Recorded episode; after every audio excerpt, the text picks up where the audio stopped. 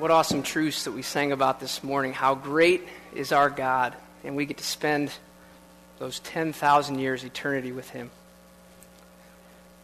Well, it's an honor to stand before you this morning um, and speak to you. I know uh, a couple of you here have been prodding me to speak, and I've tried to hold out as long as I could. Um, but today seemed like a pretty good day. Um, and so this will be a new experience for me, something that I've never done, giving a sermon on a, on a Sunday morning. Um, I know I've given plenty of talks and probably what the youth would consider lengthy talks, um, but uh, uh, nothing in front of people who uh, could uh, probably uh, question a lot of maybe what I have to say here today. So um, I hope that you'll forgive me for my inexperience, my constant looking down at my notes. I am agreeing with what I'm saying uh, but I am reading my notes here. So uh, this pulpit, I think Alex did say before, is kind of intimidating, but I will say, I think, Mike DeCourcy, are you wearing a Cubs shirt today? Okay, wonderful. That, that has put me at ease this morning. So uh, I know I've probably lost maybe half of you there, and those half would probably say you probably shouldn't feel comfortable as a Cubs fan. Um, but uh, there's always next year, huh? That's the hope that we have. So. All righty. Well, as many of you know, this has been a pretty busy week for Kelsey and myself and for Emma. Um, when I agreed to speak, I, uh, of course, you know, sometimes the dads don't quite think about these things. Um, but I didn't realize when I agreed to speak that my wife was, had a, a, surgery scheduled for the 25th. So it's been a busy week for us. But um, thankfully, by God's grace, he, uh, he allowed us to have another daughter delivered uh, Friday. Um, Hallie Renee so I figured I'd show a picture. Thank you. Thank you. I guess when you're up here, you can do those things. All right, that's good. So we're all we're, we're both very proud. Um, so it has been a busy week for us, but but God has been gracious in bringing everything together. And now, um, I guess a couple weeks ago too, standing up for doing the call to worship, I had mentioned a conference that we went to called Together for the Gospel. And uh, it was a man that spoke there that I really didn't really look forward to hearing to, or, or thought maybe I, nah, I don't think I want to listen to his message. I can maybe go to the bookstore, do something else. But um, that message, more than any of the others, convicted me and, and challenged me. Um, and so, in thinking about a topic to, to speak with you today, um, I kind of wanted to borrow a little of what I heard, and especially even that passage that, that he used, and share that with you today. So, I hope you don't hold that against me. I know that as Christians, we are called uh, that when we, we hear God's word, we're called to, to teach and to, uh, maybe not all to preach, but to teach and to proclaim that to others. So that is what I want to do uh, today. Um, now, I've entitled this sermon, if you look on your notes there, The Gospel in an Unfamiliar Place, because it takes place in the book of Numbers. And uh, Numbers is a book that I'm sure a lot of us don't really read on a consistent basis. Some maybe in their lifetimes have read it maybe through once, maybe twice, maybe never at all. Um, and I know there's probably half of you here. I know Galen enjoys the, the Old Testament. Um, and the other half are, ah, I don't know, I don't know about this. I don't know what, what we're going to hear this morning. Because um, it's not really that, that book that you read through on your, your daily devotional. Um, but because of its unfamiliarity, I, will give you a brief overview of the book just real quick. Numbers is a book about Moses, the Israelites, wandering, dirt, desert, laws, and rituals. And it sounds like a pretty boring thing. Um, and it talks about the highs and the lows of the human experience, from faithfulness to people behaving pretty badly. And Numbers now could also could be considered a book about history. Um, and it, it covers the Israelites from their journey from Mount Sinai to the Jordan River. And if you're like me, and if you're like Nathan Lester, you enjoy history. Um, and it gets me, gets me excited. Um, in fact, my wife would probably tell you that I like watching the History Channel maybe just a little too much. Um, and now there's, there's probably not much history on there anymore. Um, but when there is a documentary, I, I love uh, seeing those because um, it talks about our past, it talks about the people that have gone on before us. And we can look at them and learn from them. Um, but maybe one of the most important reasons that people study history is that they don't want to repeat the bad things that have happened. Uh, so we can read, we can study, and we can learn from them. to learn what hasn't worked, don't, and don't do that, and repeat the stuff that does. And in fact, uh, the books of uh, Exodus and Numbers are given to us for that very same reason. They're an instruction manual for us to follow. In fact, Galen this morning to the call to worship read from 1 Corinthians 10. And it shows there, right in verse 11, it says, Now these things happened to them as an example, but they were written down for our instruction, on whom the end of the ages has come. So these books, this book of Numbers, it's written down for our instruction, and these examples are for us to follow.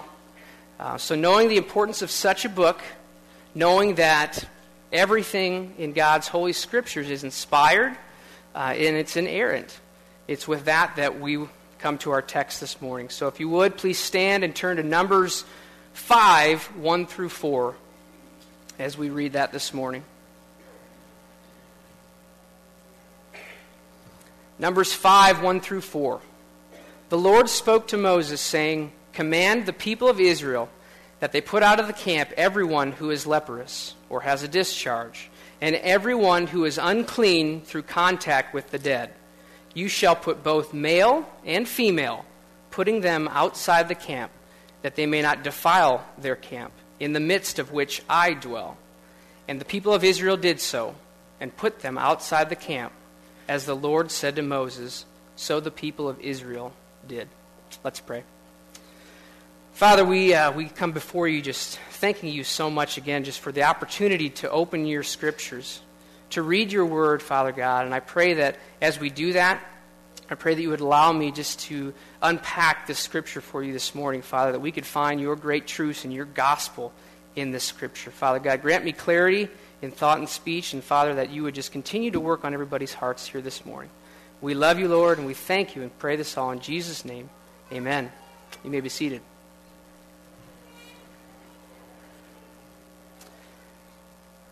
So, Numbers. So, Numbers 5, 1 through 4. Again, maybe there's half of you here wondering what in the world is he going to talk about? And I'm sure there's a number of people in here, including me, that are un- uncomfortable with maybe a certain word or two in this passage. Um, and I'm going to throw it out there. The word discharge is an uncomfortable word. Um, so I, I kind of I tried to look for a different version, maybe that, that labeled it just a little bit differently. Everything else had the same exact wording, except for the King James. And it uh, instead of the word discharge, it used that half an issue, which you know you could take that just maybe a couple different ways. So for our purposes today, we're going to use the ESV and use that word. So I'll try and be as sensitive as I can, knowing that it is uncomfortable for me to say it as much as for you to hear it. All right. Okay, so here we have the Israelites, faithful to the call, to the voyage to the promised land, under the leadership of Moses, and have come into some certain types of defilement, um, of no fault of their own, really. And what's the, what's the result? They're excluded from their camp. No questions asked. If they have leprosy, if they have a discharge, if they've come into contact with a dead person, they're removed from their families, they're placed outside of the camp. So, looking at this at face value, uh, it appears that this is not something that a loving, caring, kind God would do, does it? Doesn't look real caring at all. And what is God even, what's he doing here? Is this some sort of punishment for his chosen people and on, on who he said he would bring to the promised land? Uh, well, as we're going to find out, that couldn't be further from the truth. And we'll see as, this, as we unpack this that this passage reveals some truths about God, it reveals some truths about us, and it ultimately reveals some truths about our Savior. And if you look at the, the message notes that I have given you, or that I guess Felicia printed out, uh, you'll see there are three different sections that we've broken this, this sermon up this morning. The three different sections the practical, the purpose, and the point. And we'll look at each reason to figure out what God is doing through these verses here uh, in Numbers. So let's take a look this morning at the practical reason for these, verses, for these verses for the Israelites. Leprosy, as defined, is a skin disease that produces sores, nerve damage, and muscle weakness that gets progressively worse over time. Depending on what type you have, it gets progressively worse over time. And it's passed on by close and repetitive contact with an infected individual. So, what are the Israelites to do here if, if someone contracts this, this skin disease inside of the camp? Well, God, by his infinite wisdom and his mercy, has already showed them here through these laws what to do.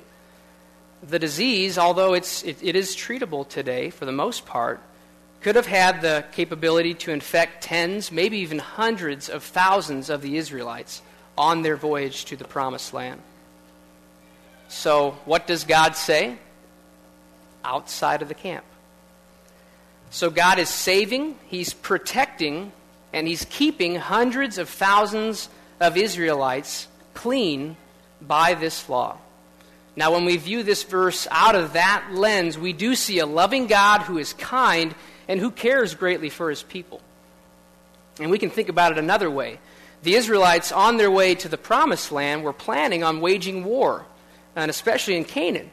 In fact, the beginning of Numbers in Numbers 1 3 tells that Moses and Aaron were commanded by God to take a census uh, from every tribe of Israel of all the men 20 years old and older who were able to go to war.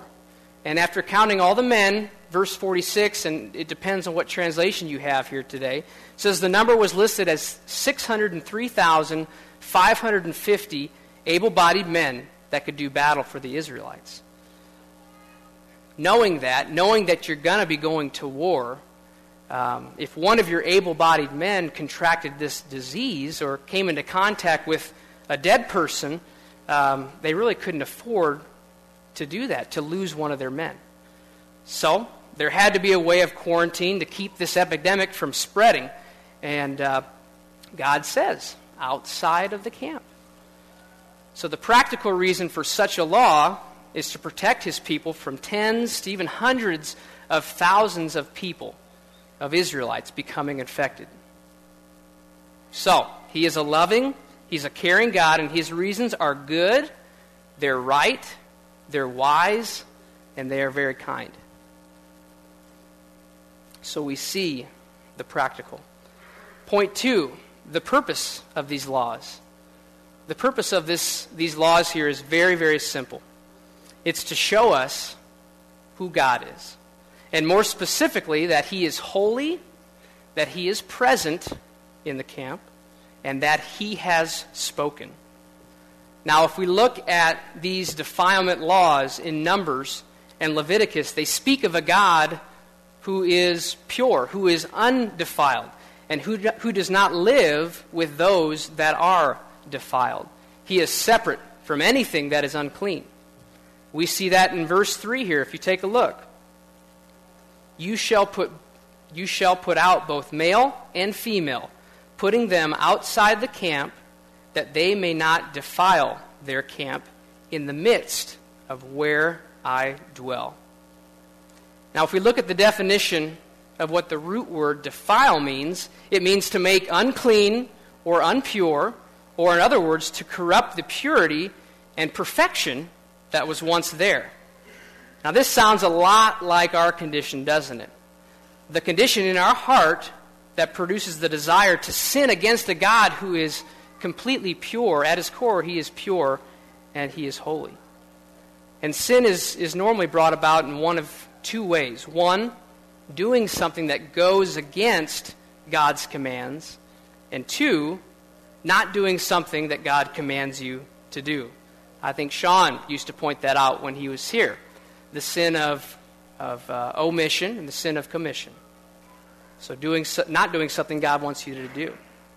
But, when, but what does sin then do in our lives? Plainly, it defiles us.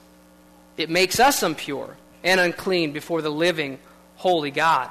It brings about in you that which God did not intend when He created us, when He created human beings. And the ultimate expression of that sin, if it festers, if, if we don't repent of it, uh, does not bring life, but what? It brings death. And we see this in the, uh, in the story of Adam and Eve in the garden. They believed that by eating of the tree of the knowledge and good of evil, they'd get equality with God and live. But what was that? That was a sin. So instead of life, instead of communion with God, they received defilement, and then they received ultimately through that sin death. And not only that, but they were excluded from the garden. Much in the same way as they were excluded, the Israelites were excluded from the camp for defilement. Adam and Eve were excluded from the garden for their defilement.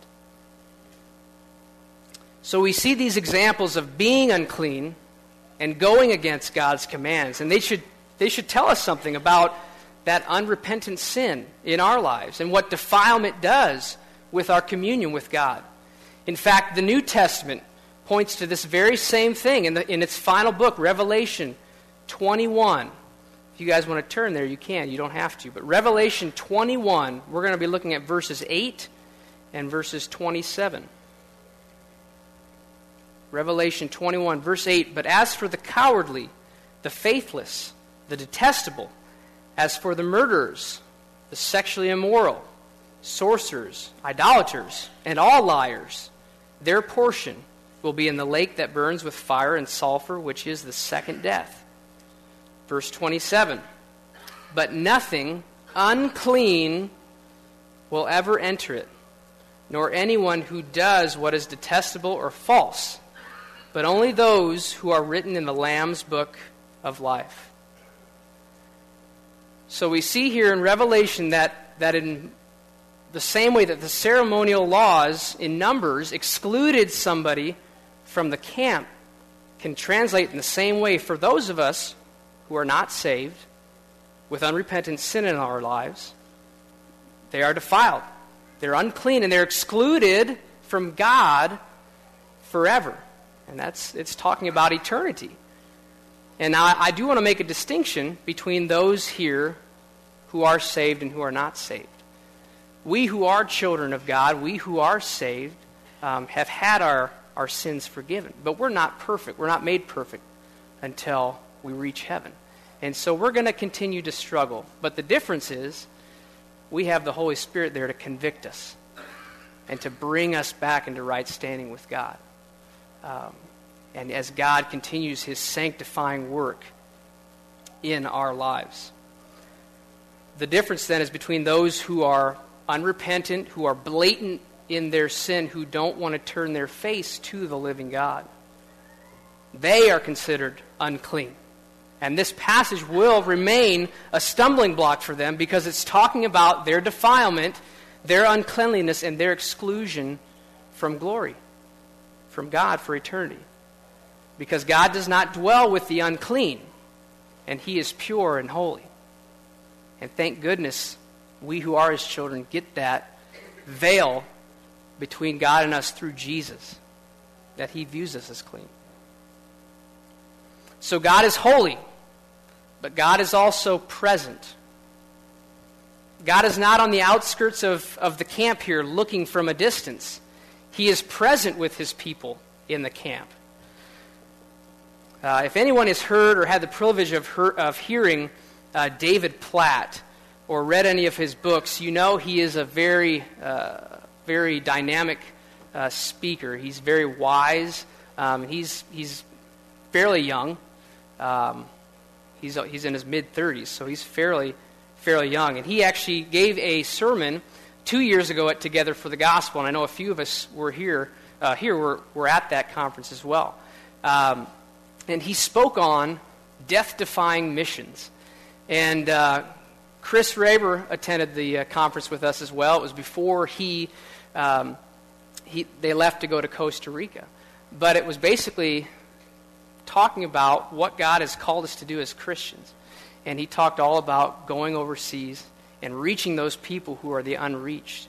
And I remember uh, Chris and a, a, few others, I think Josh and, and Dylan were, were, there, sat at a different part than some of the rest of us. And after that sermon, um, uh, Chris came up and he was all fired. Okay, I'm ready to go. Let's go. Uh, I don't need to hear anybody else. I, I, we can leave. I'm ready to go to Costa Rica. So he was, he was ready to go. Um, but that's what this David Platt um, what his sermons do. I, I usually kid that I don't like listening to him because he makes me feel uncomfortable. But it's a good uncomfortable because it's a call to action. Um, and recently, we heard a sermon of his from Exodus 32 through 33 that makes the point that God is present with his people. And if we look at this passage, we see that God is wanting to pour out his wrath on the Israelites. And why is that? Because they made a golden calf. They were going to worship uh, an image that, that wasn't God. And so God was wanting to pour out his wrath and, and be done with those people.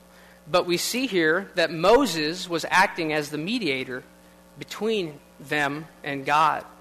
And if you read through Exodus 32, you see that he pleads with God God, do not do this. Remember that the Israelites are your chosen people. Remember the promise that you gave us to bring us out of Egypt and take us to the promised land. And so after Moses prays and he pleads with God, what does it say that he does? It says God changes his mind. Or as the ESV says, he relented from destroying his people. And if you read on in chapter 33, we see God commands Moses then, okay, I'm not going to I'm not going to wipe out the Israelites. But he tells Moses, go ahead and lead your people and depart for the promised land, but my presence will not go with you. Now, most of us here today, if, if God gave us that offer, we would probably take that in a heartbeat, wouldn't we? Okay, I can have the promised land, really? I, you'll give me that, but your presence isn't going to go with me? Sure, I'll take that. I think a lot of us would probably take that. If we get that reward, but it says that the Israelites were devastated. Why? Because they knew that the real treasure, the real reward, was the dwelling with God. They knew that that was the real, real blessing, better than, than living in the promised land. So they wanted him to come with them. So we see again that Moses pleads with God. He intercedes on behalf of the Israelites. He's their mediator again. And ultimately, see, we see that in verse 14 that God says, My presence will go with you, and I will give you rest. So God fulfills that promise. He goes with Moses and his chosen people. So God is present now in numbers in that camp. And God is with his people. And since God is present in that camp, we have to be very careful about defilement anything unclean, the blood of sacrifices, the refuse, all of that stuff outside of the camp, because God is present with his people in his camp. So God is holy, God is present. And the final thing here with this second point is God has spoken. Now, if we come back to our text in Numbers, we see in verse 4 here, let me read that for you and the people of Israel did so, and put them outside of the camp, as the Lord said to Moses, so the people of Israel did. Now, just think about this for a second. You've got a wife or a husband, and they've contracted leprosy. And the priest comes to you saying, Well, okay, you, you know, your wife, she's contracted leprosy. We got to take her outside the camp. It's very contagious. That, that's the law. We have to take her outside the camp or maybe your, your firstborn uh, maybe has lost a, a grandparent and they want to they want to give him one more hug but they've touched a, a, defiled dead person and so they too have become defiled and the priest again comes hey we need to, we need to take you outside of the camp. You know but daddy i don't want to go. I, I, I don't understand what i did. No son it'll be all right. It'll be okay. You'll be all right. Would we have obeyed? But, but they are excluded from the camp outside of the safety and protection in the wilderness.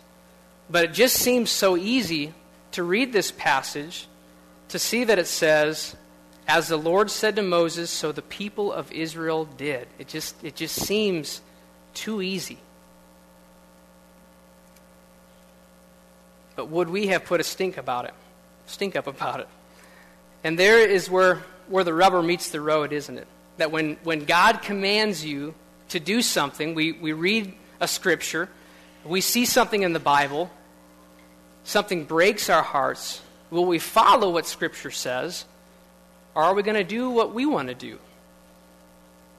And I know that there are many Christians out there that proclaim that the Bible is completely truthful, but when they get to a part of Scripture maybe that they don't really agree with, or that's maybe out of step with the culture, they reinterpret it to fit their own will and their own desire. We see this in the, uh, in the homosexual movement right now. We see this in the debate between the reality of hell. And so we read, God speaks to our hearts, and the question is are we going to follow what God has spoken, or are we just going to kind of make things up as we go along? Make things up to fit our mold. So this was a test for the Israelites. Were they going to obey? Were they going to obey because of what God had spoken? I've got a buddy of mine up in uh, northern Indiana who has been a pastor at a church for six years. And he has done an incredible job. It's actually the church that he grew up in. He's got family that lives at this, or that goes, that attends this church. Um, and God has been working on him and his family and calling them to a new area. Just a few hours away, but it's still a new area, a new, a new venture for them, a new mission for them. Um, and they've tried to, much like what we've been going through here, they've tried to not listen to that, but the call's been so strong that they, that they had to listen to it, and ultimately he did accept that position at this new church. And so God called, and he answered that call. Now, there are some people, some of his family members, that are left at this church wondering, God, why would you do this? Questioning his sovereignty. Surely you would not take my son away from us, away from his ministry here. But the thing is that when God commands you to do something, um, when he speaks and where he directs, we are commanded to listen and obey. And I think that even means the people behind need to listen and obey and understand that even though it's not easy. We're commanded to obey. So, the purpose of these laws then was to show who God is and that He is holy, that He is present, and that He has spoken. We get a great picture of how great is our God. We, we sang about this, that this morning. How great is our God. So, the law was given for a practical reason, the law was given for a specific purpose. But our final point for this morning is um, what is the point? Or better yet, who does it point to? And I'd like to turn our attention now to the book of Luke, chapter 24. Last week, Alex gave a sermon, or I guess what he likes to call a long devotional. Um, I would label it a sermon, but that's a debate for a different time. Um, he gave a talk on uh, this, this passage. And as we see in this passage, Jesus is talking to his disciples after appearing to them. And what Alex pointed out was that Jesus ultimately explained the scriptures, he pointed them to himself. And he didn't just read the New Testament, that obviously wasn't written back then. He started what? With Moses and all of the prophets to point to himself, to point to the person of Christ, to point to the prophecies that were stated in that book that pointed to him. And Luke records all of this for us, doesn't he, in, in his gospel. And Luke, being, I guess, a doctor, a physician, certainly would have known the passage that we're discussing this morning in Numbers about defilement. And he talks about them in his book. If you'll turn with me again, I know we got you jumping around all this morning. If you turn with me again to Luke 5, we'll see. We'll see the passage here. Luke 5, 12 through 13. We see that Jesus crosses paths now with a man who has leprosy. Luke 5, 12 through 13. While he was in one of the cities, there came a man full of leprosy. And when he saw Jesus, he fell down on his face and begged him, Lord, if you will, you can make me clean. And I'm sure about this time, the men around Jesus who were following him said, Jesus, don't do that. Knowing these scriptures, don't touch the man with leprosy. Don't touch him. you'll become unclean. You can't touch him and, and be clean. Don't do that. But what does it say in verse 13? And Jesus stretched out his hand and he touched him, saying, I will be clean.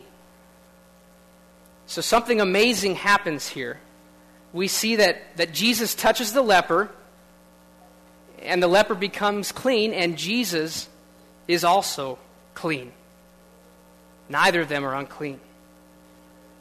So Jesus is showing here that he can do what even not even the Levitical law could do. The law only says what to do with a person when they are unclean, when they become clean, but it does not give any instruction for how to make a person clean. The priests couldn't even do this. Moses couldn't even do this. Because Jesus is the only one who could do this. If you turn with me one more time, turn to Luke 8. The story continues. Luke 8, starting in verse 40. Now, when Jesus returned, the crowd welcomed him, for they were all waiting for him. And there came a man named Jairus, who was a ruler of the synagogue. And falling at Jesus' feet, he implored them to come to his house, for he had an only daughter, about 12 years of age, and she was dying. As Jesus went, the people pressed around him, and there was a woman who had a discharge of blood for 12 years, and though she had spent all of her living on physicians, she could not be healed by anyone. She came up behind him, and there again, we probably see the people noticing that she's starting to crowd in around him, knowing what she wants to do. Jesus, don't let her get close to you. Jesus, do not let her touch you. She's unclean. You'll become unclean. And what does it say? They're continuing in verse 44 and touched the fringe of his garment, and immediately her discharge of blood ceased. Immediately. And Jesus said, Who was it that touched me? When all denied it, Peter said, Master, the crowds surround you and are pressing in on you. But Jesus said, Someone touched me, for I perceive the power has gone out from me. And when the woman saw that she was not hidden, she came trembling, and falling down before him, declared in the presence of all the people why she had touched him, and how she had been immediately healed. And he said to her, Daughter, your faith has made you well. Go in peace. Again, we see that she becomes clean, and Jesus is clean.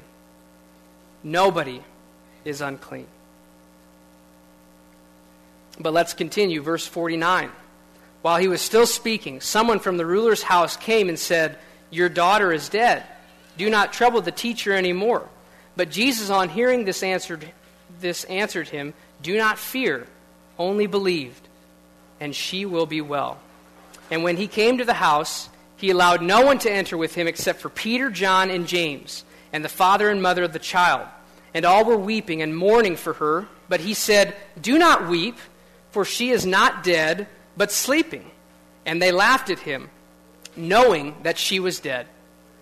And again, probably Peter, John, and James here were saying, Jesus, don't touch her. We know what you're probably going to do. Don't touch her. You'll become unclean. She's been dead. The law says if you touch a dead person, you have to go outside the camp. Don't touch her. Verse 54. But taking her by the hand, he called, saying, much like a father would address one of his daughters Child, arise. And her spirit returned, and she got up at once. And he directed that something should be given to her to eat. And her parents were amazed. So we see a picture of not defilement, but of undefilement we see a picture of a, of a, a girl that was dead. Jesus touches her. She comes back to life and, and is made clean. And Jesus is also clean. So, who is this, this man that does things that even Moses and, and the priests couldn't even do? Well, as you and I know, he is the Son of God. He's, he's the Word made flesh. And he's the only mediator for God's people. And He's the only one that can truly make anyone clean. So why all this, why all this stuff in Numbers 5? Why, why do we even talk about that? Because of, because of this. There are many of us here who are in this same condition, but it's a condition in our hearts. And we've been holding on to sin for so long in our lives. Things that we probably would not want to tell anyone. Things that we probably haven't even told anyone. And when Jesus comes knocking on the door of our hearts, we say, unclean. We're too ashamed of what we've done. God, don't come near me. You'll become unclean. God, I've done too much. Don't even look at me. I'm ashamed. You can't help me. But what does God do? He reaches inside of us, He touches that heart, that sin of ours, and He says, I will be clean.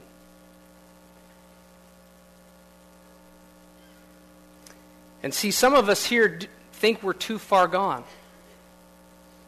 That God can never save a sinner like you. All we need to do here is look at Luke 8. Jesus brought a girl back from the dead. How far gone do you think you are? And if you're alive here today, my friends, know that God wants to do a work in you. And if you have not allowed Him to make you clean, do that this morning. Now, we could end there, but there's one more thing. One more thing I want you to understand. How is it that Christ is able to do this?